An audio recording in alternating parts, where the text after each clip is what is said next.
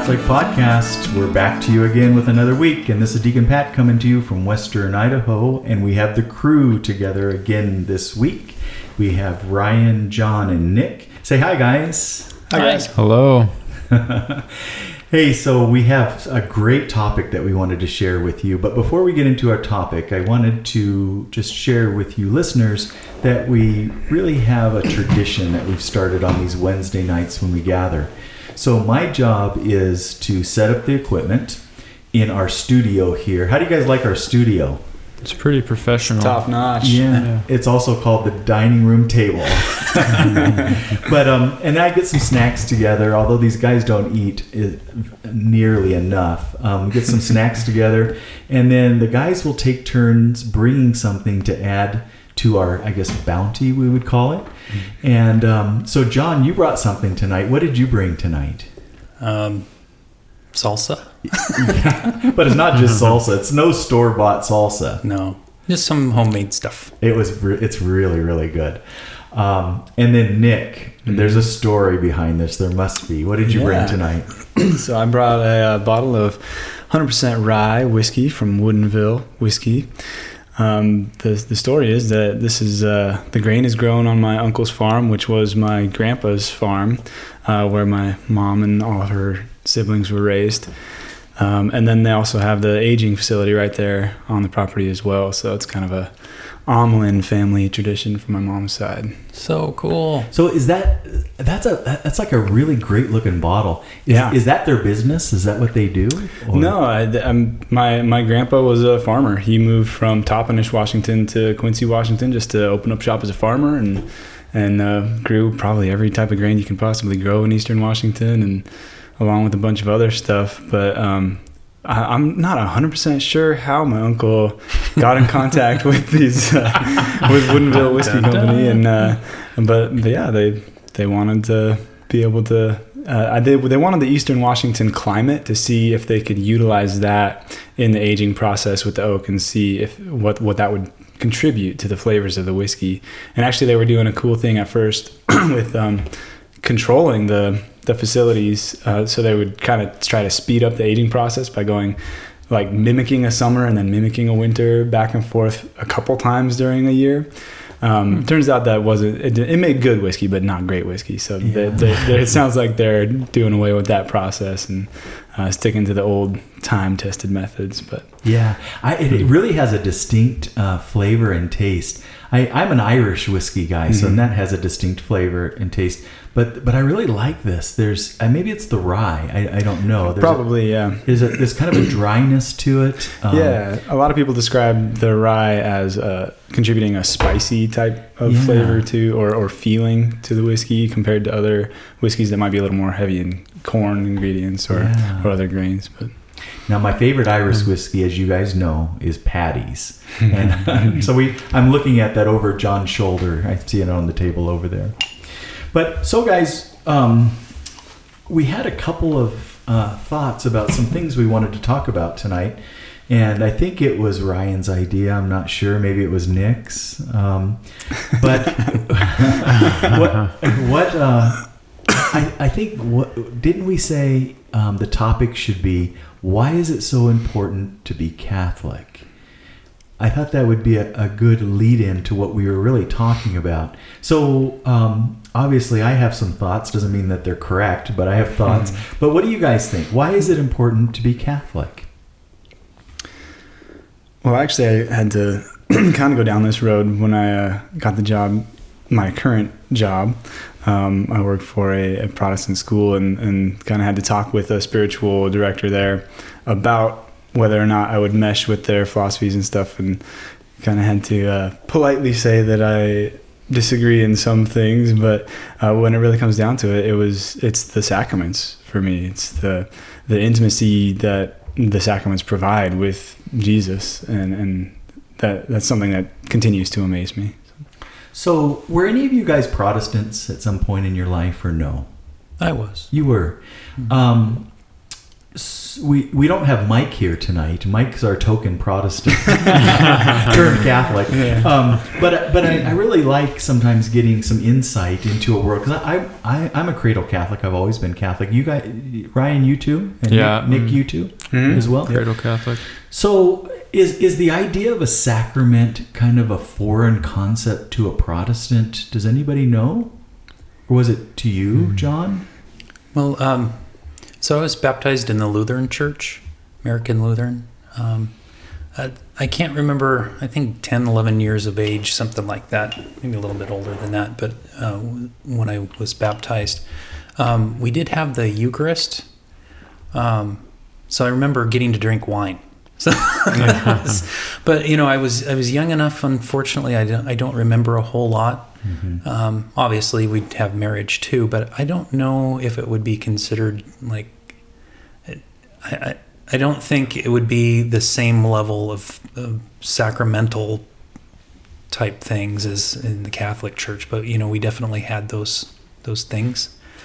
When when I was in formation years ago for the diaconate, um, one of the instructors um, talked about really the the breakaway of the Protestants and how that happened over the years, and he was saying that you'll find that the Protestant denominations that are the most similar to the Catholic faith are the ones that broke away first because mm-hmm. they they were con- they were closely connected and then they broke away and then as subsequent ones broke away off of that they got further and further away Uh, from makes our a lot of beliefs. sense. So that's why the Lutheran faith is actually very similar in mm-hmm. many ways, not completely. Uh, they're a Protestant faith, mm-hmm. but there there are a lot of similarities with that.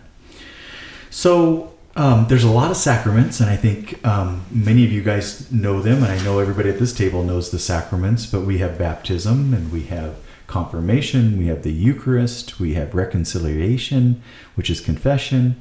We have the last rites, we have um, the sacrament of marriage, and we have holy orders. So here's a trick question for you guys.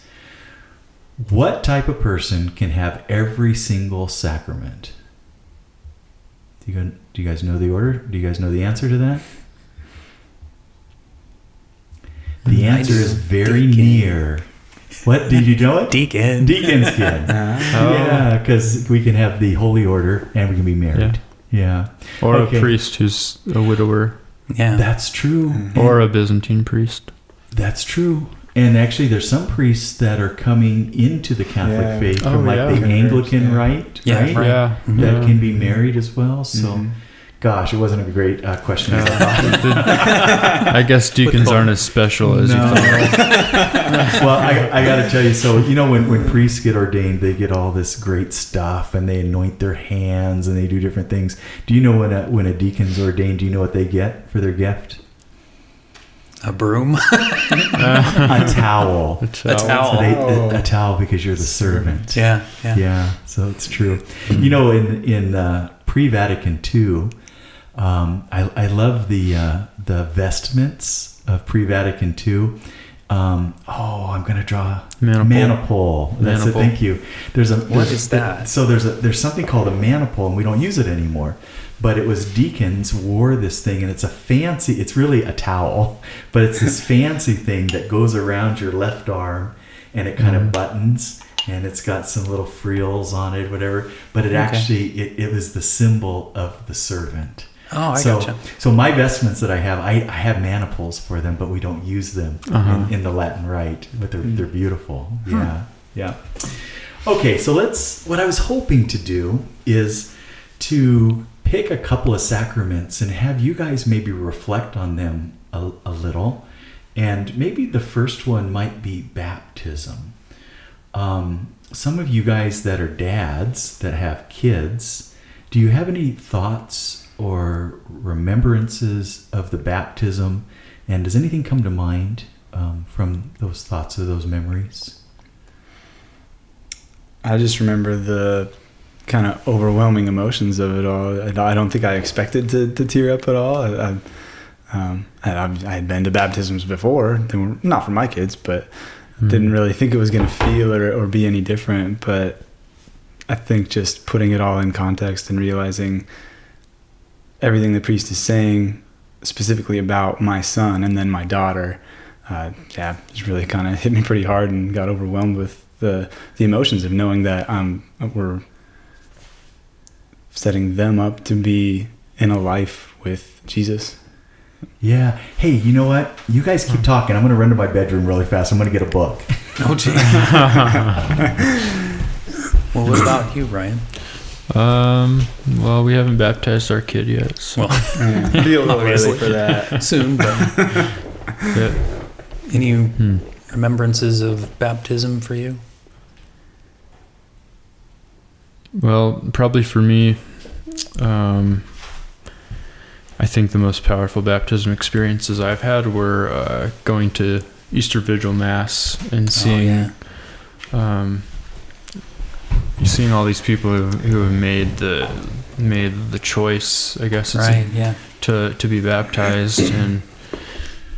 Yeah, I guess that's a lot more powerful than you know seeing For for seeing me, uh, like I said earlier, I I don't remember my own baptism very very well, um, but I do know like for my children's baptism, that's when this whole movement for me to come into the church happened.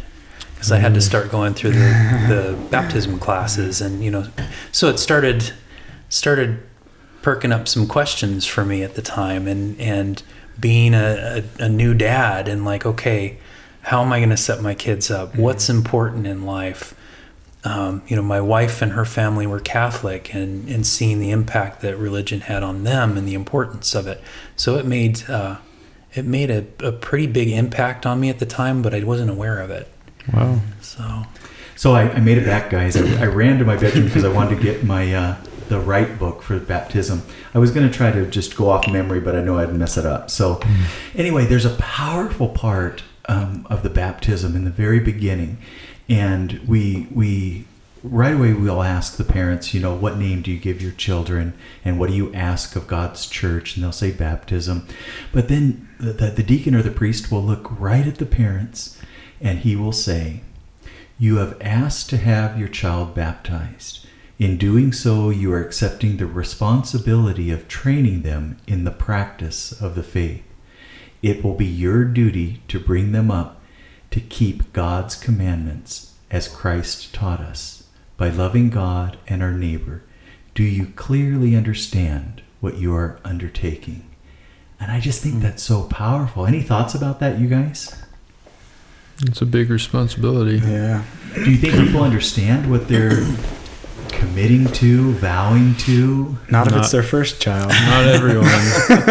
I just started doing the uh, the baptism uh, intro to bap. I can't remember the name of the, the deal, but when uh, folks are first interested in, in baptism, so they come in and, and I talk to them about baptism and. Um, but that's one aspect that I really try to push really hard is what are you really asking for uh, as a parent? But more important than that, as a parent, you're asking these these godparents to fulfill this particular role. And so this hmm. is not something to take lightly for, you know, for your child, but then hmm. think of what you're asking of this other, you know, other couple of people. And so later on down the line, if if the godparents are really taking their their role seriously, don't be surprised if they start poking their nose. In, you know, are you really? Because you're asking them, I need you, I want you to make sure that our children are are raised in the faith, and it, it's the godparents' responsibility to do that too. Right, right. So Yeah. yeah. There's there's another section in the baptismal rite, and this is after the baby's been baptized, and um, you you light a candle. You take a small candle and you light it off of the Easter candle. That is the mm-hmm. light of Christ. And I, I usually take that candle, then I'll hand it to the godparents. And at, at that point, this is what's said Parents and godparents, this light is entrusted to you to be kept burning brightly. These children of yours have been enlightened by Christ. They are to walk always as children of the light. May they keep the flame of faith alive in their hearts. When the Lord comes, may they go out to meet him with all the saints in the heavenly kingdom. If you really think about the obligation, just what you were talking about, John, as godparents and parents, we've done this incredible thing for these children. We've baptized them in the faith. They've become children of God. They've actually gained access to eternal life through this baptism. But they know nothing of the faith. They actually have been baptized on our faith. And now they are entrusted to us to teach this faith in them. And just like what I just read to you, and also to keep this light of Christ burning brightly in their hearts. And do we understand what we're saying we're going to do? Yeah. And what does that mean? How does that translate into how do we live our life as well? Mm-hmm. I think that's one of the biggest things missing from um, critics of infant baptism. Is they say, well, why they, they don't have a choice? You're just making, you're forcing them to do it. It's like, yeah, but if we're really operating in the fullness of this right, then I'm going to continue to educate them throughout until they uh, reach time for confirmation and do make that choice for themselves. And just like you said earlier, the um, reaffirming your baptismal vows every every Easter. Every Easter. Same deal. I wish I knew that growing up. Like that's Yeah. something I didn't know until more recently in life. And it's like, man, if I could have put those two dots together, that would have made Easter a little, a little more special. More special, I know. And um, and you know it's historical too. And you know even in the earliest of times, whole families came over into the the into the Christian faith, and whole families were being asked to be baptized. Not just the adults of the Mhm. family; it was the whole family would come in, at or the, same- whole household. the whole household. yeah, that would Yeah. be fit, multiple extended families and Servants and servants and, and- everybody Mm-hmm. and of all ages. So when they say this is something that was made up, you know, later in life, you know, by the Catholics, whatever, that's not true. no, I That's not think true. I think the individualistic tendencies of of making of waiting till that person makes the choice for themselves on an individual basis before they actually receive the grace. I think that is the modern the modern invention. yeah. Mhm. I think it is. Yeah, I and it think is. equates just like with, you know, it's our responsibility as parents in a society to educate our children. We Mhm. wouldn't wait for them to, you know, reach the rate, the age of reason, Yeah. not attending public school, Right, not, yeah. not Yeah. knowing how to read or write, and then say, Mhm. okay, now I'll participate, or no, I don't want to. Yeah, you don't. You know, yes, you you're don't- robbing them of of uh, you know all of this great wealth and history and and uh, yeah. Anyway, Yeah, you don't wait till your child's old enough to understand your rational arguments for why they should learn how to read and write or multiply right. till you actually make them learn it. You just say, "No, this is good for you. I don't care. You're going to school."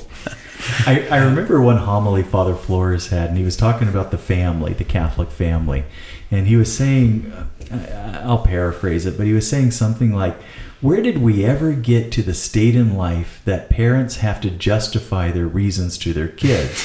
he said, When your kids ask you for something, it's okay to say no. And if the kids want to know why, you can say, Because we are the Curtains family and we don't do that. You know, I thought that was great. And you know what? That's the way it was when I was growing up. Yeah. You know, our parents, they wouldn't give us answers for things often. It's just, it was no. And then, so you turn around, you go out into the street and you start playing again, you know. Yeah. Hey, there is one sacrament, though, that we do wait, uh, or at least one, that we do wait until the age of reason for them to participate in. Do you know which sacrament that is?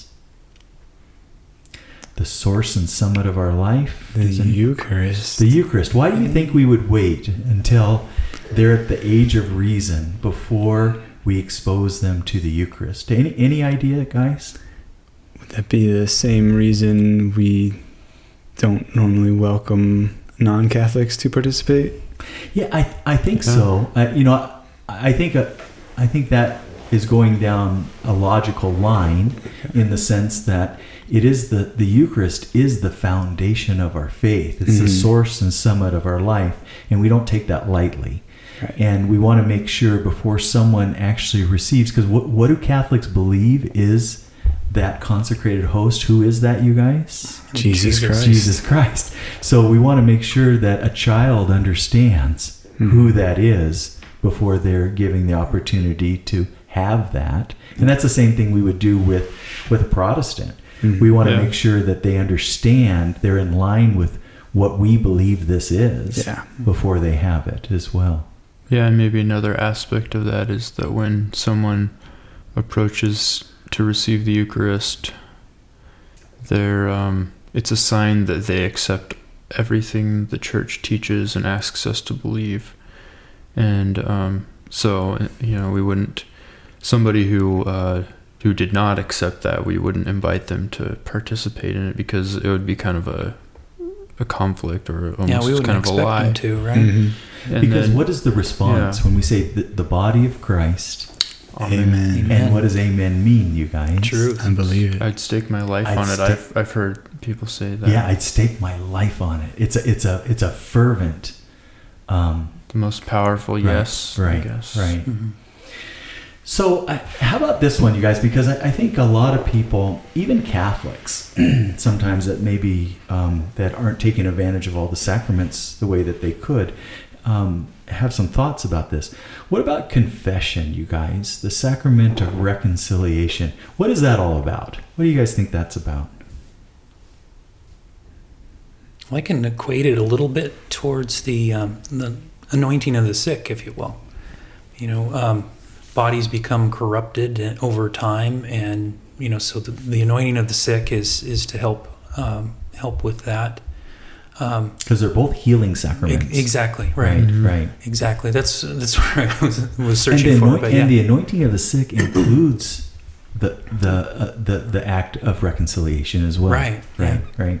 Yeah, and so the um, yeah the reconciliation though is uh, you know we're all gonna fall. We're all gonna you know Jesus fell carrying the cross. We're gonna do the same sorts of things um, and, and uh, you know have troubles in life and fall short. And that's where the uh, you know confession can come along to help us rectify that and uh, you know make amends for it and to heal ourselves and to start again and uh, from a from a good place, not from a not from a position of, of weakness, but of power and strength. So, you know, we could go down a whole line of theologically what, what is confession and what does that do. And I, I think a lot of us know that it was a sacrament that was initiated by Christ himself. He wanted some element with all the sacraments that there's there's a supernatural spiritual side to it, but there's also a humanistic tangible side to our sacraments. An example would be in baptism we use water as the mm-hmm. symbol of the cleansing and, and, and the healing and life in itself. And I think in, in the sacrament of reconciliation or confession, it's often called, um, not only are is there a spiritual aspect to it, but there's also that physical, tangible aspect that you not only have prepared yourself through an examination of your conscience and prepared what you were going to say to the priest, and you know that's a purifying act in itself, a humbling act to really find your faults and and and really uh, really accumulate those and get those ready and then to have to say them out loud to another person where not only are they hearing those sins but you're hearing them with your own ears as well. And then you know they, they talk about you know sin really grows and thrives when it's in darkness and it's in it's in secrets. But to bring it out into the open and to hear it with your own ears knowing someone else is hearing it as well takes all the power away from the devil. It's not a secret anymore. And it can't just rumble through your mind and do all these things to you. But also what i think is so important about the the act of confession is what we hear from the priest who's sitting in the person of Christ and who is forgiving us. And we hear him say that you are absolved of your sins. And I have a couple of priests that I go to and and when they absolve me of my sins, they actually also touch me very gently on my head. And it's that tangible little feeling of a connection of the supernatural. And they say you are absolved of your sins. And there's that light touch as well and it's just purifying to, to have that done. Okay there's all of that you guys. But, um, um, but for the average guy why would you want to go to confession? What does it do to your life? And i don't mean theologically but what does it really do to your life and how you carry yourself? Why would a guy want to go to confession you guys?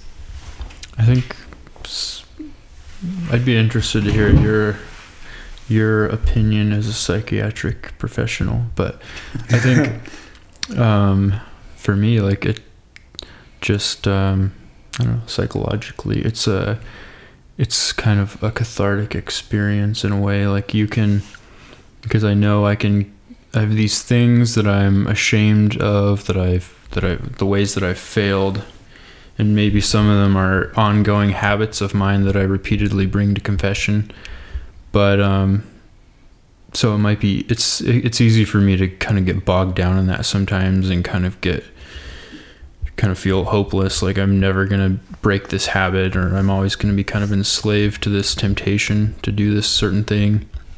But when I go to confession I can I know that I'm I'm forgiven of of this this in, this instance of committing that action and um and I can just leave it behind and I can have a fresh start. For me that's that's a really powerful part of the sacrament.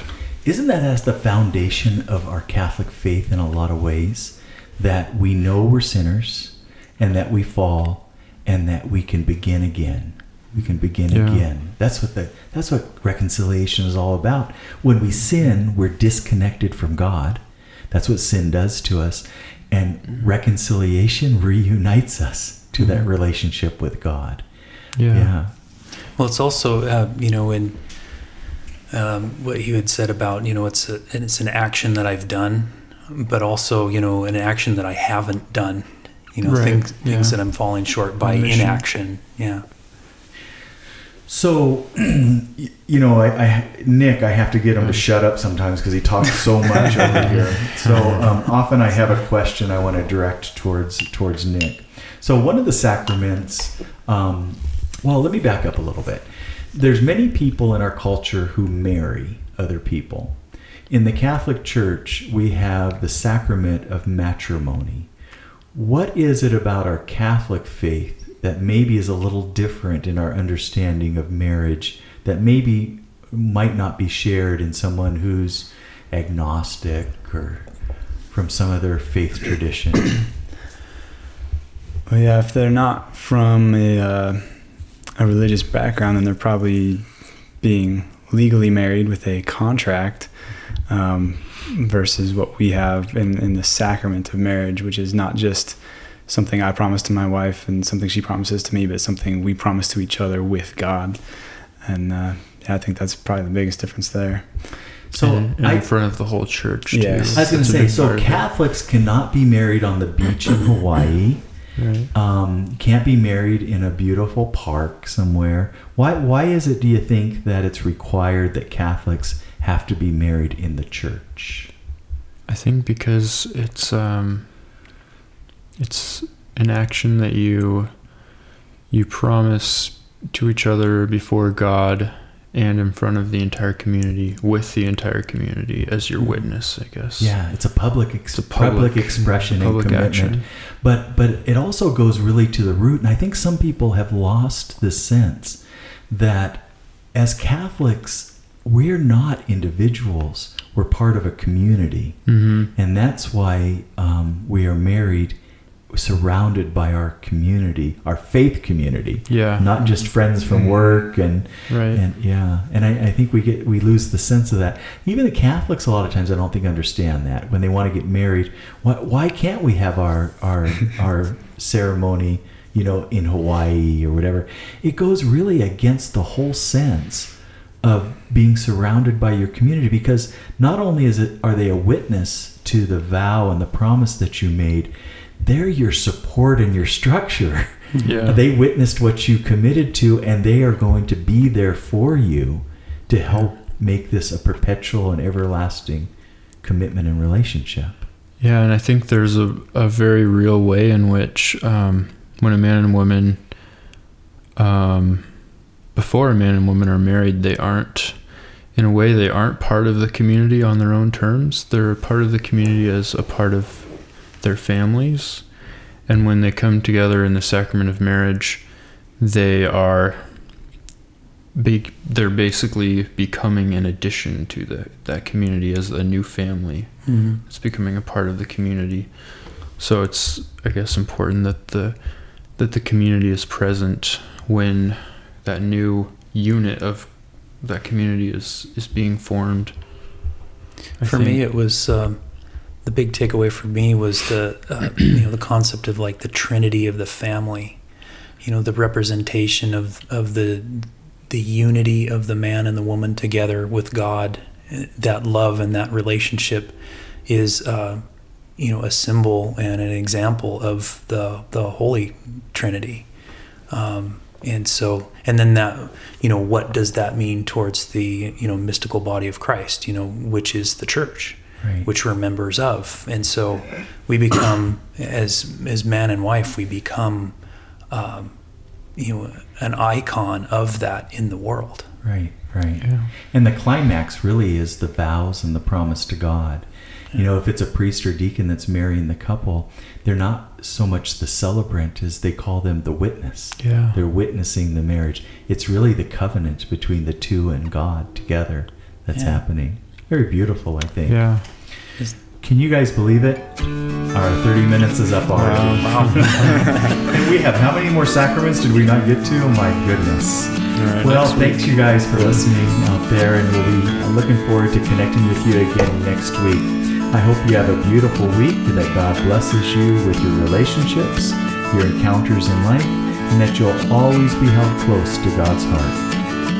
Take care, and God bless.